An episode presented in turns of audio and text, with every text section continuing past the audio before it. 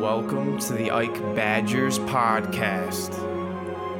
My name is Alex Eichstead, and you are listening to the Badgers and Friends podcast series from Ike Badgers. That's 12 weeks, 12 episodes, 12 players, 12 tremendous conversations. And we're getting right to it. Today we sit down with Joe Schobert, Waukesha West to UW Madison NFL's leading tackler and now with the Jacksonville Jaguars. So we're super hyped. Let's get into it. But first, I want to talk about my good friends over at Team Get It Done. Jimmy Ryan, host of the Get It Done podcast, is leading these conversations with CEOs, with hardworking individuals, essentially people that know how to get it done and who have sweat and persevered in their industry to get to the top. And they want to share their stories with us. So make sure to subscribe on Apple Podcasts, Anchor, or Spotify. That's the Get It Done podcast from Jimmy Ryan and Team Get It Done. And now, KJ, take it away. Joe Schobert, welcome to the show. How you doing? Good. How are you doing today? Hey, I'm doing great. We're really excited to talk to you. Uh, for those that don't know Joe, he has an incredible story of walking on at Wisconsin, making a name for himself on the defense, getting drafted by the Cleveland Browns, playing well enough to earn a nice second contract with the Jacksonville Jaguars as they look to revamp under Urban Meyer. And we're going to cover all of that. My name is KJ Eichstead. We're here with Joe Schobert, and you are listening to the Ike Badgers podcast. So, Joe, you're from Waukesha, Wisconsin, where you played your high school ball at Waukesha West. I happened to go to school in the district at the same time, so I would hear all these rumors about you dunking a basketball, dominating as a running back, you know, setting state running back records and winning state championships. And yet, despite all the athleticism and success, it didn't look like you were going to end up at Wisconsin. It wasn't until a late uh, last minute change of events saw you walk onto the program, and the rest is obviously history. Can you take us through your junior and senior seasons of high school, kind of, and kind of that story that led up to you getting to Wisconsin? Yeah, for sure. Uh, I say my junior year. I mean, I played basketball, baseball, ran track, um, as well as well as football. So my junior season in football uh, was when we won the state championship. I had a good season. Um, but I think recruiting in Wisconsin wasn't really up to snuff back in the day. There's probably only ten kids, I think, in the whole state who probably got Division One scholarships. And if you look at it now, it's like there's ten kids in the Classic Eight, whatever football conference that are getting scholarships. So um, it was a different time, even though it was less than ten years ago. Um, but uh, yeah, I think that state championship really vaulted me into wanting to play football in college, and then I went through the whole process. I got I had a couple like offers from schools that didn't offer scholarship, but like offers to play on the team from like Drake University, Butler, um, like Ivy League, like Columbia, stuff like that. Um, I remember talking to them a little bit. Um, and event actually, I was gonna walk on at University of North Dakota, the Fighting Sioux, which was uh, would have been, I think I would have been fine, would have been successful still. Um, but when Wisconsin came at the last second, um, I obviously had to choose them. I had to go with the home state school because that's the dream school growing up as a Wisconsin kid. Mm-hmm. And and you've carried yourself tremendously well throughout all this. Uh, but I have to ask, it must have been kind of tough, man. Like, did you ever feel disrespected? And and you did acknowledge it was a different time. Maybe like the digital uh, recruiting practices weren't around back then. But did you ever feel any sort of disrespect? Did it ever fuel you, obviously in like a good way? Or could you talk about that for a sec? Yeah, I mean, I wouldn't say disrespect, but it was always just like um, chip on your a, shoulder. chi- a chip, yeah, a chip on your shoulder, where it just it, it provided a little fire just to work. And um, I remember going into just even like when I was supposed to just I was supposed to walk on at University of Nor- North Dakota. I was lifting and stuff in the spring my senior year, and just lifting and uh, working out real hard and trying to get into the best shape possible. So when I showed up there, I'd be one of the best players at on campus. Um, and that just kind of translated over, obviously, to Wisconsin uh, when I switched schools, and then uh, it just kind of took me through. And once you get into once you get into Madison, you know there's a there's a storied walk on tradition, and if you do mm-hmm. things the right way, and I always believed in my abilities, I think that uh, really helped propel me uh, to working hard and being able to get to the spot where, I, where I'm at today. Yeah, yeah, that's that's a really good answer. Uh, so, Joe, tell us about the position change when you got to Wisconsin. Now, I'm going to keep it anonymous, but one of your old classmates gave me some inside intel that uh, sometimes in youth football, he said you used to run right at guys so you could plow them over like an NFL blitz. And I'm not sure if that's true or not, but do you think that love for contact played a part in you embracing the linebacker position? Yeah, that's definitely accurate. Um, I remember those youth football days. I, who was telling you that? Uh, I, I think you might know. I probably do. Um, but yeah, that's uh, that was uh, definitely. I mean, I played middle linebacker uh, in youth football too, so I was always I was a linebacker in the in the early days. So I just kind of came full circle when I got to Wisconsin. Yeah, that's really cool. Um, so, so kind of one of these questions that we we go to again and again.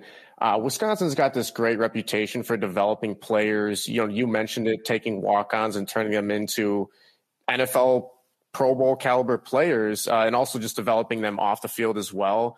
And you experienced this going from a high school offensive star. I mean, you you also did play on the defensive side of the ball, but uh, you ended up developing into a linebacker so talented they awarded you the Jack Lambert Trophy in 2015, given to the nation's best linebacker.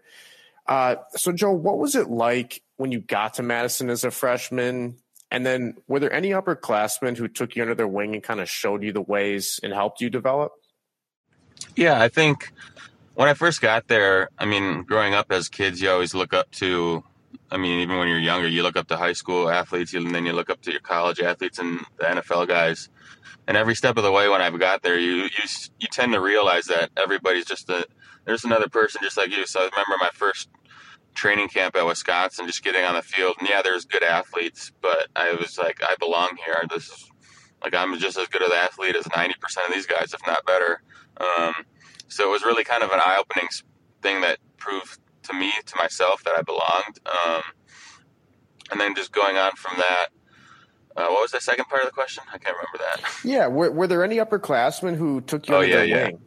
Yeah, I remember right away. Ethan Armstrong was a linebacker who was there. Um, he's he was a different position than me my freshman year, but when we changed schemes to a three-four, he was one of the guys I was backing him up for my sophomore season. He he was he did a really good job. Um, just kind of he was another walk-on, so going through the walk-on process, just telling me how things were, how to conduct yourself, what, working out, what the coaches are looking for, all that kind of stuff. And then guys like Chris Borland um, in the middle, just a, somebody who didn't necessarily like just give advice out, but just somebody you could look to and just see how he did things. Um, he's one of the best linebackers in college football history, in my opinion. Um, just being able to to work next to him and just see the kind of effort and uh, attitude he put into everyday workouts and practice was an eye-opening experience for a kid coming in from Waukesha, Wisconsin. Yeah, you know, I think it's interesting you mentioned him because you guys have a lot of, uh, I, I, would say from a spectator standpoint, a pretty similar story where when Borland first got to Madison, he was just flying all over the place making these plays, and he was a pretty unheralded recruit. But you just kind of always jumped off the film, and you had a feeling this guy, you know, regardless of what the scouts may or may not have overlooked about him, you know, this guy was gonna gonna do great things. Then he ended up getting drafted, ended up winning rookie of the year, I believe, before retiring. Um, and then and then you kind of a similar story where you just come out of nowhere, start making all these incredible plays, and then go to the NFL, do the same thing. Uh, it, it, really just shows that you know believe in yourself, and uh, you know who cares about the ratings? Really, just I don't know if you have any advice for those kids out there who might be going through a little bit of that frustration where it seems like ratings are everything. But but do you have any maybe advice for some of those young kids who uh, might not be the highest recruits or might might feel like they're overlooked as well? Yeah, I mean for sure, ratings are not any everything. Uh, 100% because, like you said, I didn't have, I don't know if I had any stars coming out of high school, and Chris Borland was like two star, three star recruit. Um, but you see that all over the place. Like if you look at the NFL, the most people who, I mean, there's a bigger number, a bigger pool, but the people who play the most and have a lot of Pro Bowl nods and stuff as the undrafted guys. And there's guys from all over. every college you can imagine D3, D2, D1 AA. I played with mm-hmm. I played with guys who went to every single one of those schools. Um, like my locker buddy met last year's name is Ben Bartch. He's a D3 uh, D3 guy from uh, Minnesota. Went to St. John's. Um, so you can do it uh, no matter where you go, and I think that it translates also from high school to college. There's walk-ons all the time across programs all over the country who end up becoming contributors and starters. And there's a lot of a lot of self belief that you need to have to be able to make it happen because things aren't always going to be stacked in your favor. Mm-hmm. But when I got to Wisconsin, there's there's as many walk-ons um, or lower lower level recruits, you could say, that end up making a difference or playing as their do five four star guys. Just that's the way things work. Like the ratings are built to give recruiters and people like an understanding. Oh, this guy potentially could be a star or something, but they really have don't hold much weight when you get to that next step. It's just it's how once you get there, like there's a saying in the NFL, it's not how you get there, um, it's that you do get there. So mm. whether you're a first round pick or an undrafted guy, like once you get here, everybody's on the same page, and whoever produces and whoever plays is going to play. Like whoever does well is going to be the one who's going to play on Sunday. It doesn't matter who it, who it is. So it's a performance based business. Sports mm-hmm. are. Uh, everything's about performance. Everything's about how well you do on the field and uh, the intangibles you can bring. And if you're able to do that and stay healthy, most importantly, then there's no telling how far you could go. Yeah, I mean, you you kind of were rattling off just some scenarios, and you made me think of Tom Brady. You know, just I'm sure he had his fair share of doubters, and and then look at what he's doing. Uh, it also kind of reminds me of baseball with like the prospects. You know, the a lot of times like the, the top first round picks, they might not even make it, and a lot of times these un you know these guys out of uh, Latin America or maybe even like way down in the draft or you know potentially even some undrafted guys, they can become uh, very talented ball players as well. So so yeah, I just wanted to kind of put that out there for all those kids who who are just chasing a dream. Uh, taking it back to the Badgers, what do you remember most about your Camp Randall debut? My Camp Randall debut. Oh, the thing that you remember the most is running out of the tunnel to, as a kid growing up, um, Camp Randall Stadium. Everybody just going crazy. That you never play, like in high school, you play in front of what at most two thousand people, maybe when you're getting to the playoffs, or if you have a big a big school. And then yeah. also run out to a, a packed stadium of 70, 80,000 people. And then once that first jump around hits, you feel feel the, the ground shaking and the stands going crazy and the energy in the stadium. I think those are the two things from my first game that really stand out. Just the first time running out onto the field for the pregame introductions and then jump around. Yeah, okay. This is kind of like a, a little bit of an add on, and I, I, might be going deep here, but do you by chance remember if it was like the U2 song that was playing, or was it like the Saliva Ladies and Gentlemen song that was playing when you ran out of the tunnel? Or is that like going too deep? Yeah, no, that's at the at the end of the um the pregame like hype song is the it was the U2, I think. It starts off with the U2. Yeah, that gives me chills. yeah, with like Ron Dayne and running and Matt LePay's voice going voicing over things. Yeah. Yeah, um, just just a special thing. Hoping to get those fans back very, very, very soon. Um, how about this, Joe? Who's the most talented Badger you ever played alongside? And, and if you don't want to do one, you know, maybe rattle off a few guys that come to mind. What do all Badger fans need? A great place to watch the game, of course. That's where our good friend Jeff Johns comes in. Jeff is one of the hardest working realtors serving Madison, Milwaukee, and everywhere in between. If you're looking to buy or sell your next home, condo, or investment property, Jeff is the guy to talk to. For a free, no obligation market review of your home or buyer consultation, you can reach out to him at 262 442 2700. Again, that's 262 442 2700. Jeff Johns of eXp Realty. Tell him we sent you. Brian Butch here. I've worn a lot of apparel throughout my career, and I can tell you this Iron Jock is the most advanced performance gear I've ever worn. It infuses pure silver into all of its gear throughout a proprietary process called silver ion technology, which kills 99.9% of the bacteria and fungus caused when you sweat for the lifetime of the gear. No other brand offers this world class antimicrobial protection, comfort, and performance. Join Iron Jock Nation and get yours at ironjock.com. That's iron ironjock.com. Iron Jock, it's what's inside. How about this, Joe? Who's the most talented Badger you ever played alongside? And, and if you don't want to do one, you know, maybe rattle off a few guys that come to mind. Yeah, most talented Badger. Um, I mean, you got to put Melvin Gordon in there for sure. Um, my, I'll, I'll, always say somebody nobody will probably know, but my old roommate Nate Hammon is one of the most talented guys I played with. But he had um, compartment syndrome in his legs, so he had eventually had to uh, medically couldn't play anymore. But in terms of a, he's about my height, but could jump higher than me. He's a safety, really good ball skills, really good at everything he does. Um, and Chris Borland is another like yep. whatever you if you want him to kick field goals, he'll kick field goals right foot, left foot, catch the ball one handed, like bowling ball when he's actually playing, um, stuff like that. And I said Joel Stave too. He's another guy who extremely talented. Just he's one of those guys. Like I used to catch passes from him in the off season when he was um, bouncing around on some NFL practice squads and stuff. And mm-hmm. he's got like his arm talent is just as good as so many guys in the NFL when you're catching the ball. When it, he throws it outside the numbers, that ball zips there so fast. It's it's impressive. So just those are a couple guys that kind of stick out, come to mind. Yeah, I mean, I think he was another walk on. I, I, remember just reading all about, like you said, like this this guy is making waves in practice with his arm talent. Like he's got an arm. He's you know he might be a little raw, but this Joel Stave guy. Um, so yeah, that's kind of cool just to hear uh, different eras of Badgers kind of going up against these guys in practice and playing alongside these guys.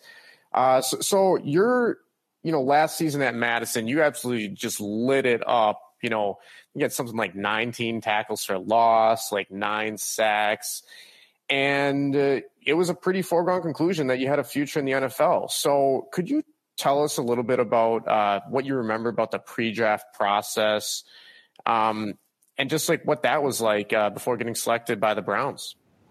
Yeah, I mean, the pre draft process is it's pretty much like a dream. You usually see kids, uh, you see people going through like the combine and stuff and senior bowl and pro days and all that and you're flying out like I was training out in California uh, had like they get set you up with your own little apartment um, and you don't have so you have no responsibility besides working out getting massages stretching doing all that stuff and that's only that only takes up so much time of your day and then you they give you a car and rental car you have your own apartment you can drive around Orange County and do whatever it's a it's a dream come true.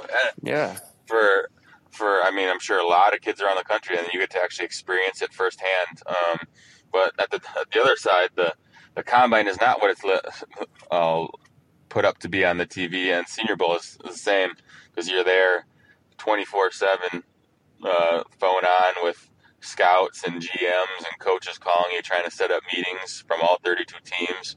So you're up until midnight, 1 in the morning talking, and then you're up at 5, 6 to go to practice or do medical things or uh, whatever. Like the combine, there's so many meetings and medical uh, checks and checkups and hospitals and x-rays and all this stuff that you have to go through that it's just it's so exhausting that's the stuff they don't tell you about and then at the end of your whole exhausting week that's when you actually run and do your performance on drill stuff. So that's when you're the most tired and ready to just get out of there. But uh, looking back on it, it's a it's a privilege to be a part of all that stuff. Um, and just, I mean, there's so much unknowns because you don't know if you're going to get drafted, where you're going to get drafted, where you're going to be living, and all that. So it's kind of uh, for people who like control in their life, it's a little bit up there. But for me, I, I enjoyed it and I had a I had a blast doing. Uh, getting ready for the combine, getting ready for the draft, and seeing where I was going to end up. Yeah, you, you just kind of spurred a question. Um, and, and if you can't answer this, that's okay. But I want to ask what were like one or two of the most interesting, unique questions they ever gave you in the psychological process?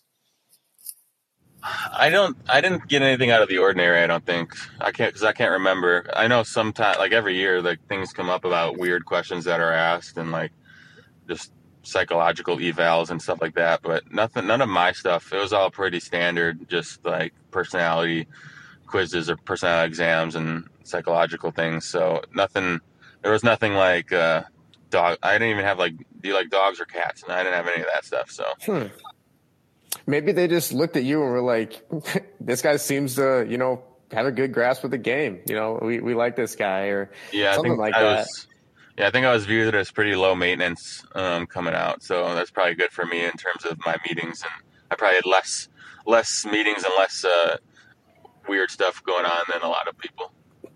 You know, just as we're talking, kind of like reverse engineering this in my head after talking about that recruiting uh, question, it's almost like they look at Joe Schobert and they see, you know, in comparison to maybe like a five star recruit who went to school like Florida or something, who maybe, you know, played well but didn't quite play up to his talent and they're like asking these questions to try and get a feel for what motivates him. Well, well they might just look at your story and be like look this guy didn't have any legitimate you know d1 offers. Uh, you know he wa- he worked his, for everything he had um, you know and then and then here he is now just really continuing to exceed expectations. Like we don't really have a question about what motivates joe schobert. And maybe that had something to do with it but i, I couldn't tell you. I'm not an nfl scout. Um, What's uh what was it like choosing an agent? Yeah, well that process is like I don't know, blind dates pretty much. You just get texted like your senior year if they have an inkling you're going to get drafted or you're produced in college, like you'll get hit up by so many agents from all over the country and it's kind of like a its own little recruiting process. Um, and you just got to kind of whittle through like the different people who are uh, texting you as best you can um, set up some meetings with them in person, and you just got to kind of go from there. And I mean, there's a lot of agents and agencies and things that have track records, especially if you're uh, in a more high profile guy in college. So it makes it a little bit easier. Um, so for me, it wasn't that bad, and I ended up going with like athletes first. Joe Panos, he was a walk on. He's from Wisconsin. Oh so yeah, was he a guard? Yep, exactly. I so, do remember that name. That's cool. Yeah, a comfortability factor there, and it's been it's been good so far. So no complaints. Yeah, that's really cool. Um, you know, we see we actually see quite a bit of these agencies, even you know, with Ike. Some people, you know, pro- they might be some of the maybe not as quite as prominent, but uh, yeah, I guess everyone's kind of trying to look for ways to build up their agency, um, or you know, get get get started with these relationships or something. So, so taking it back to the draft can you describe getting the phone call that you were drafted? Because that must have just been wow. Yeah, I mean, I got drafted the first pick of the fourth round, and the fourth round starts the third day, the last day. That's right. Yeah. yeah. So I got called like ten minutes before like anything was even on air for like um on ESPN, like the draft. So yeah, I knew for like ten minutes before the official like numbers and names and everything was announced. Um, but yeah, as soon as you see that, like your phone rings and you see an area code with that's not in your phone anymore. Uh, in the Browns case, it was Berea, Ohio. Like your heart starts pumping and you just answer it, just thinking like this could be it. This could be the one. And sure enough, like it was uh, uh, Hue Jackson. I can't even remember the general manager at that time. Was it? It was still yeah, still Sashi Brown. It was Hue Jackson and Sashi Brown on the end of that line, just kind of welcoming me to Cleveland and uh, the NFL, and it's just like as a, like you said, it's a dream come true. It's a culmination of a lot of work, a lot of hard effort put into it, um, and it's a it's an incredible feeling. Yeah, um, you know, obviously you're no longer with the Browns, but you had a lot of really good things happen there, including you know leading the NFL in tackles. Uh, one thing I think is really cool is that the Browns, much like the Bucks in the NBA, they've just been in the dark ages for such a long time, and they're kind of trying to you know, they really are turning it around. And even though you're not there anymore, like you kind of played a a role in like the the the turnaround, honestly. And um, you know, could you just talk about like what uh maybe that energy, that feeling that even if you're not there, like that maybe there's some of that pride about taking like a team with a maybe a reputation for not being terribly good, um, but but really kind of helping them get on the upswing and turn that corner. Is your business struggling to find new customers? Does your sales team wish they had more quality leads? If so, it's time to talk to Every Door Digital. With Everydoor Digital's multi channel approach, your best prospects will see your marketing message everywhere they turn. Highly targeted ads in their mailbox, their inbox, or their smartphones, and their favorite social channels, of course. For an affordable source of sales leads, appointments, and new customers, visit everydoordigital.com today. Uh, one thing I think is really cool is that the Browns, much like the Bucks in the NBA, they've just been in the dark ages for such a long time, and they're kind of trying to, you know, they really are turning it around. And even though you're not there anymore, like you kind of played a a role in like the the the turnaround, honestly. And um, you know, could you just talk about like what uh maybe that energy, that feeling that even if you're not there, like that maybe there's some of that pride about taking like a team with a maybe a reputation for not being terribly good, um, but but really kind of helping them get on the upswing and turn that corner? Yeah, I mean, I went through, like you said. I mean, I'm not Joe Thomas. I wasn't there for ten years. Um, yeah, but putting in a Hall of Fame, yeah, putting in a Hall of Fame career shift and not being able to see the fruits of the labor. Um, but I, I came in and my first two years we were one and thirty-one, young team, all in the rebuild, like nothing going right. Um, and then I think my third and fourth years, brink of playoffs both seasons, and you could just tell how hungry the fans in the city were just to, for a winning football team. Like we went seven, eight, and one, and it felt like we were a playoff team and going to a Super Bowl with how enthusiastic the fan response was after 0 and 16 and 1 and 15. Um, so it's good to see them. I got a lot of guys that I still know on the team. Obviously, it's good to see those guys be able to get into the playoffs and experience it. And looking to do that here in Jacksonville now. Yeah, yeah, we'll get to that in just a sec. So, so Joe, tell us about free agency. You know, things seem to have worked out for the best in Cleveland. Uh, you signed a deal worth over fifty million, with over twenty million guaranteed. And did you have like a pinch me moment when you put pen to paper? Did you ever think you'd be doing that growing up? And I guess like, how did that shake out? Was it like you know, you guys started talking some preliminary numbers. Your agent probably has relayed you the info. Say, hey, we're we're looking around fifty ish. It's looking like it's going to be maybe this ish guaranteed. Like, can you just maybe just t- describe that for a little bit for the listeners? Yeah, I mean, it's kind of like you obviously know when you're going to be a free agent because your contract's about to be up, and uh, the team you're on always has the option to extend you before then. And we were we had talked briefly with like our GMs, our previous GMs about um, signing extensions, and they always were kind of like they were always saying, "Yeah, let's do some work," but then nothing like we never had an offer sheet put in, or we never saw an offer, and then the GM got fired in Cleveland, and they hired a new one, so that kind of turnover just kind of lost in the shuffle. So we went into free agency, and usually at the combine, the agents are at the combine to talk free agents, so because mm. they're guys the guys they sign and the, the rookies are like they can't they're putting all their stuff on the field. So when the agents actually meet with the people on um, in the hotels and stuff they're talking about free agents who they got coming up what teams are looking for and stuff. And um, so we we had a decent idea of a bunch of teams that were interested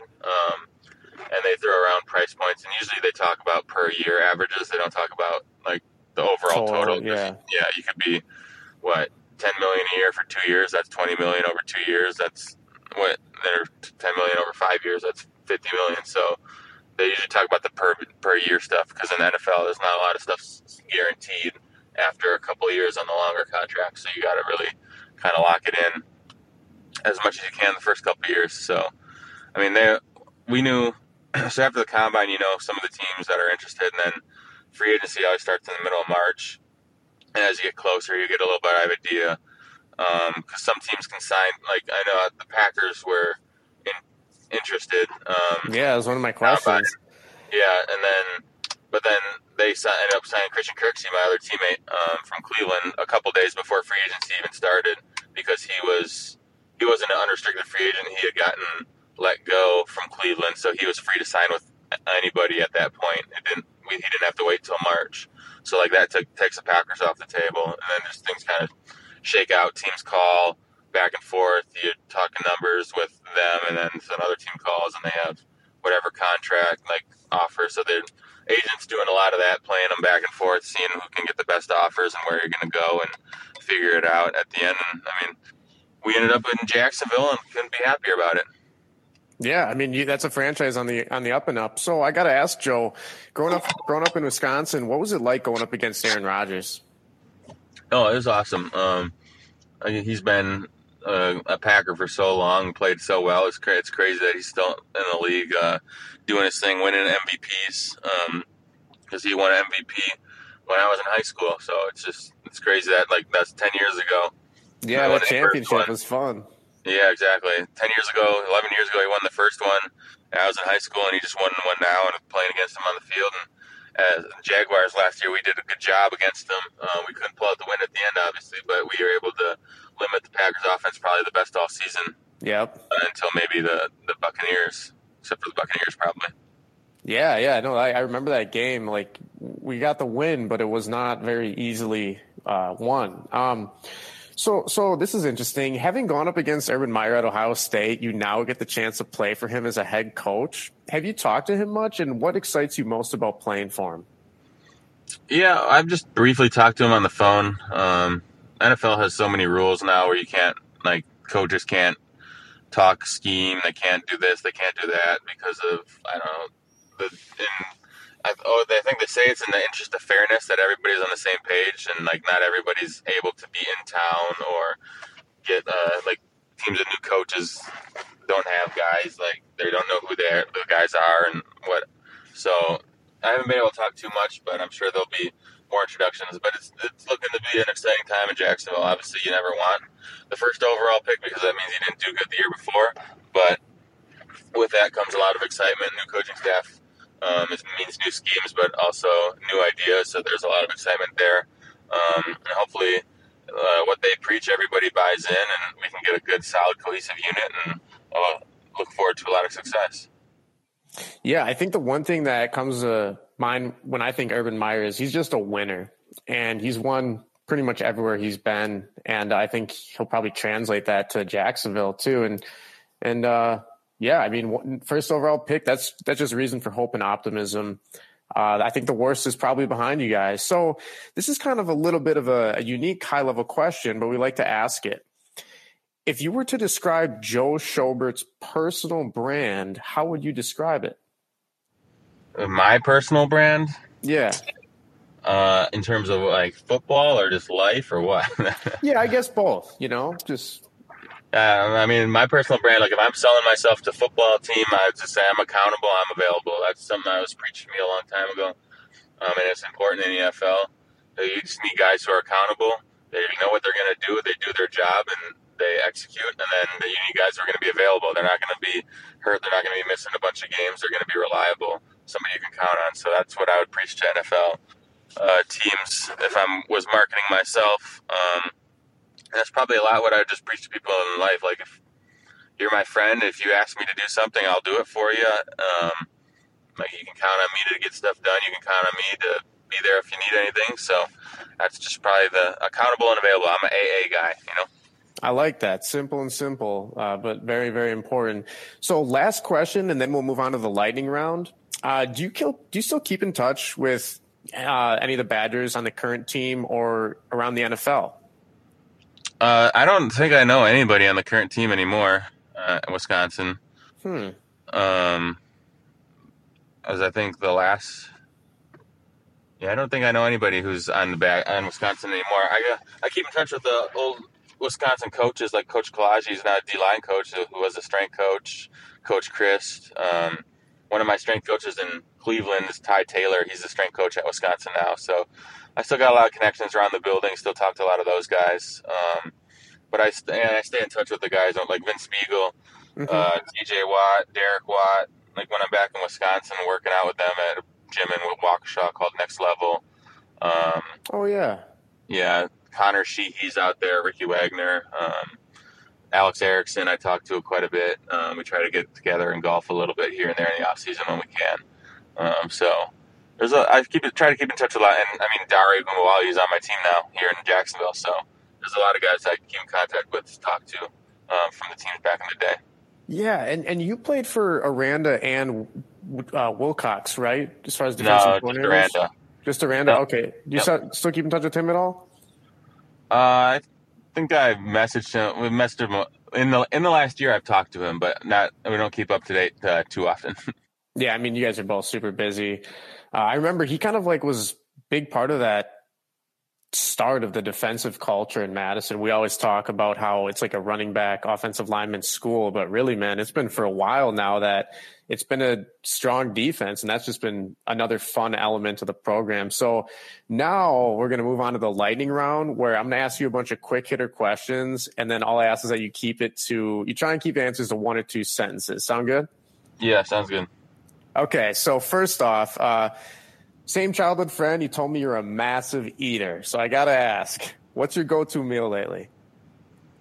Chipotle. Okay. And Who's I need a- to know who this childhood friend is. yeah, yeah. I'll tell you right when we get off. I'll tell you right when we get off. Um, who's a musical artist you've been listening to a lot this year? Dermot Kennedy. Hmm, okay, I've never heard of him. I'll have to check him out. Apple Music or Spotify? Spotify. Same childhood friend also told me you're a massive reader. So tell me, what's a good book you've read?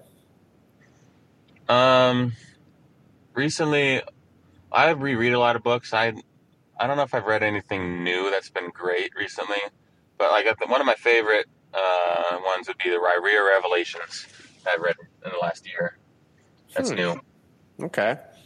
Uh, real quick, what's that one about? That's like it's kind of like Lord of the Rings. There's a couple of protagonists. There's a couple different races and medieval sort of fantasy. Um, they got to, you know, save the world from impending doom, pretty much. Okay, sounds kind of interesting. Uh, how about this? Next place you want to visit? Switzerland. Ooh, okay. Uh, any reason why, or? Yeah, I'm a big, big outdoors, big hiking, uh, adventuring, whatever, kayaking uh, stuff. So I'd love to go to Switzerland, see the mountains. I've been I've been to a lot of places in Europe, and I haven't been to Switzerland yet, and that's probably one of the ones I'd like to go to the most.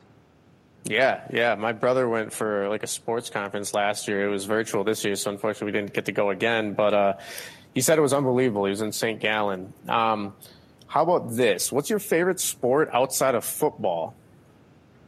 Um, to play is basketball and to watch, it's probably between basketball and uh, soccer. Yeah, soccer is fun to watch because, and especially with those uh, no commercials, really. Um, how about this? If you could start or pursue any charity, what would it be? Charity. Um, well, I'm big into like conservation, so it'd have to either be something along the lines of conservation of uh, public lands and uh, natural environments or something about through a, a, children's hospital helping kids in need who have experienced things that uh, no kid should really have to experience. Yeah, man, that, that second, I mean, actually both those really hit home for me, uh, but especially that second one. I know last year and the year before we, we did the Ike Toy Drive for Children's Hospital in Milwaukee, um, just to try and give back to those less fortunate. So maybe uh, we'll connect on that in a couple months so when you do it again. But, uh, we always like to wrap up our show this way. How's the family and how is Joe Schobert, the person, doing? Good. Everybody's good. We're in Florida in the winter, so I mean, you can't complain too much. There's uh, yeah. 60 degrees out, 60 degrees outside right now, and we're not experiencing a polar vortex. I can go golfing tomorrow morning if I want to. Um, so everybody's doing good. Family's doing good. Baby, 10 month, almost 11 months old. He's eating, sleeping, being a happy little baby. Wife is good. She enjoys the weather. So, not too much to complain about except for the lingering COVID effects and not being able to get out and do much. Yeah, I hear you. Um, but that's really good to hear. You know, it's pretty cold up in Wisconsin right now. So, so enjoy all that. Enjoy all that. Uh, yeah. So that wraps things up for today. We want to thank Joe for coming on the show. Joe, any final thoughts? Uh, just thanks for having me. Appreciate being on. Yeah, yeah. Really, thanks for coming on. Um, thank you for listening, Badger fans. If you enjoyed this episode and want to help support the show, the easiest ways to do that are simply tell a friend. Uh, tell a friend, subscribe, and leave us a five star review. Any of those things go a long way. And if you're on Twitter, that's a great way to connect with us and also other Badger fans. You can follow us at Ike Badgers, where we post analysis, highlights, scores, and more. And uh, Joe, do you want to tell everyone where they can get in touch with you? Well, I mean, social uh, any social media platform I think all my handles are something about the show goes on. They're slightly different. Um, Twitter, Instagram, but I think that'd yeah. probably be the easiest. Okay, cool. Yeah, yeah. Twitter and Instagram. The show goes on. you probably take it right to Joe Schobert. Uh, lastly, if you're an athlete or business and want to talk branding, send us an email at welcome to Ike at gmail.com. A lot of exciting things to come. My name is KJ Eichstead. We just had a great episode with Joe Schobert, and this has been the Ike Badgers podcast. So until next time, Badgers fans, we're out.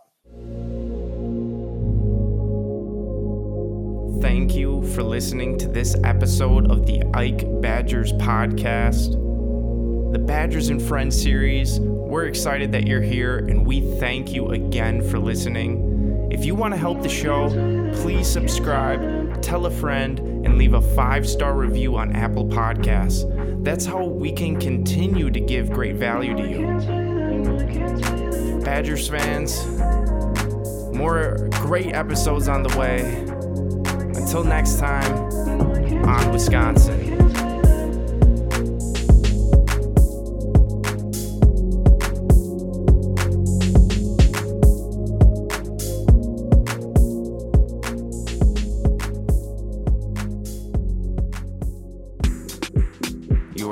Listening to Waiting from Ike Music.